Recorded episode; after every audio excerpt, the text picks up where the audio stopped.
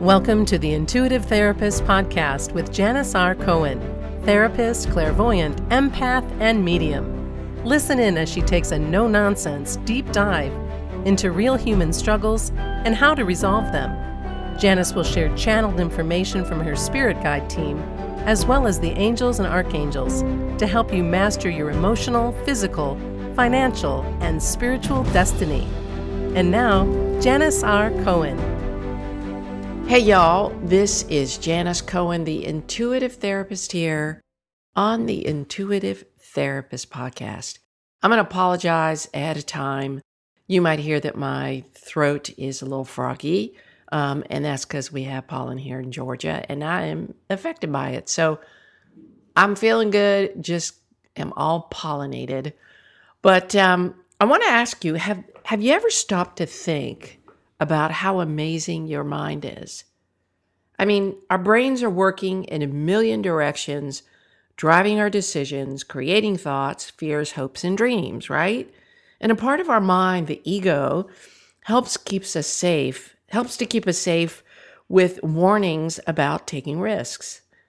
Our id controls our impulses, and our superego or unconscious deals with the morals and values of society and also controls the impulses of the id, especially concerning sex and aggression. I mean, we have at least six thoughts, 6,000 thoughts a day, and that number doesn't even truly measure how many unconscious thoughts we have swirling around our brains over and over and over again.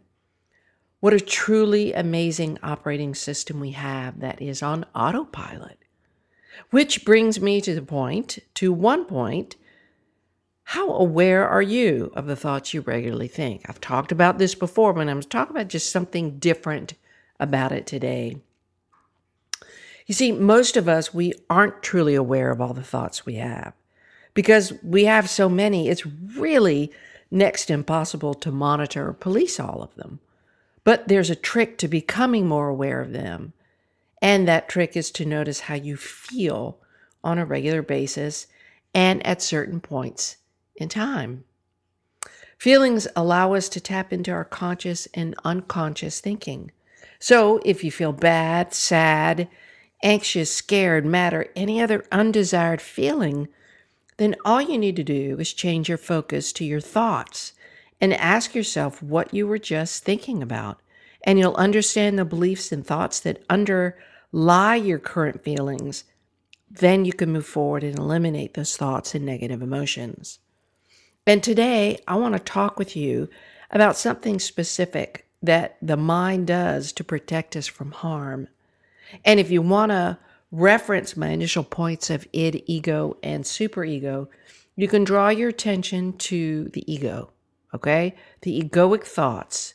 And that one thing does everything it can to prevent us from taking risks that might, might put us in harm's way. And the truth is, though, that all of the bad things are not true. All of the bad thoughts are not true.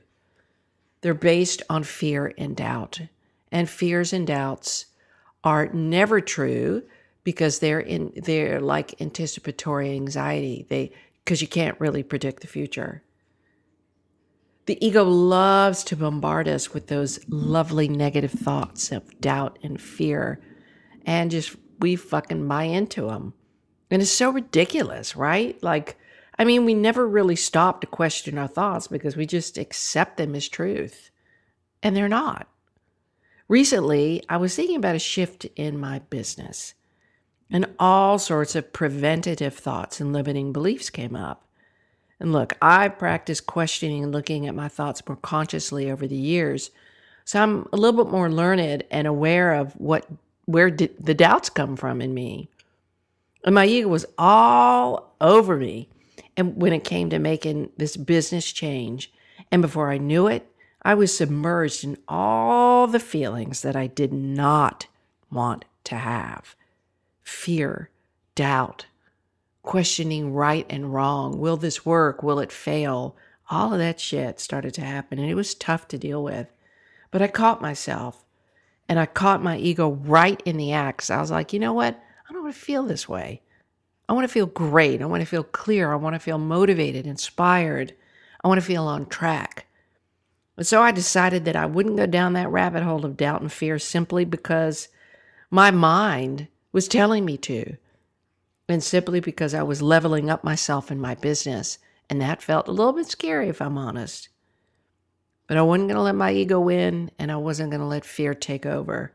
And some of the thoughts that came up for me were, and and maybe some of these come up for you, so just kind of check them out. A thought was, what if it's not right? Another one, what if my ideal customers aren't interested? What if the program doesn't take off like I want? What if my content and messaging misses the mark and we're showing up? And I could go on and on and on about how many more thoughts fell all over each other in a matter of seconds. But I think you get the gist of how my brain was working then. It was like boom, firing, firing, firing off one negative thought after the other. So, like I said, I caught my ego in the act and I decided to stop it in its tracks. And I felt the feelings of what it was like to tell myself, Janis, you aren't clear enough yet, so you can't create it. So just don't, uh, you just don't do anything, and uh, you won't have to face any rejection or failure. I was like, what the actual fuck is going on here? That's not how I typically think. That's not how I want to think and feel. That's like totally negative. I got to look at this. So when I heard the thought of, I don't know how or what to do, I was like, this is so stupid. I have got to find a way out of this feeling of being trapped. So instead, I used a question that I use with my clients who tell me and themselves that they're stuck which was in essence what I was telling myself. So I asked myself this question. It's like, okay, Janis, what if you did know how to do what you desire to do? What would that look like? I was like, huh. Okay. All too often, we believe what our brains tell us, and we take those as gospel truths, and it's not. None of the negative thoughts are true. We trap ourselves and we back ourselves into a corner with our blind belief that all the negative thoughts we think are fucking true and they're not. And we screw ourselves that way. So I wanted to get out of the corner. I really did. And I wanted to create an opportunity for new ideas and thoughts. And I asked myself this question again and decided to write down what came through. And before I knew it, I had so many ideas written on my paper. And I began to smile. I was like, screw you, ego. Screw you, fear. Screw you, doubt. I got this. Ha, ha, ha. I did know the answers to my stuckness. I always know the answers to my stuckness. And so do you. No one is ever out of answers. We just tell ourselves that we don't know because that's a default mechanism. It's a default response. And we just tell ourselves that we're stuck uh, because we've just practiced that on a regular basis. But how we speak to ourselves matters. The questions you ask yourself matter. How you think and believe matters. The automatic negative thoughts do not matter. You got to get out from under them and create a space to become aware of the answers. Today's title, the episode name is What If You Did Know? And I ask you that because you do. You always know what outcome you want, and in detail, you always know the answer. So the next time you hear yourself feeling like you don't know what to do with something, I want you to ask yourself this question with one caveat you can never use the words in any version of I don't know and I'm stuck. Never. You just have to eliminate that from your vocabulary because you're not ever stuck. And because those statements trap you with no way out, they are automatic death sentence to any progress you want to make. I don't know. I'm stuck. So ask yourself this question. It's so powerful, y'all. Please, please, please use this question. Well, if I wasn't stuck, what would I be doing, thinking, believing, and taking action on? Well, if I didn't know how to do X, what would I be doing, thinking, and believing and taking action on if I did? What if I did know? Huh. And anytime you feel limited in your life, you have to take inventory of your thinking and how you're speaking to yourself because that's the root cause. Because all negative thoughts are lies. Keep the positive ones, they're your soul's truth. Get rid of the negative ones by defying them. What if I did know? What if I did know how? What if I did know the answer? What if, what if, what if? Your what ifs matter. You can create catastrophic what ifs what if this negative thing happens or that negative thing happens?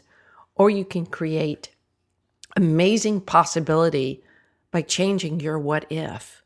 What if I did know? What if I was the multi million dollar business owner? Who would I be? What would I be doing? How would I be thinking? What decisions would I be making from that point? What actions would I be taking?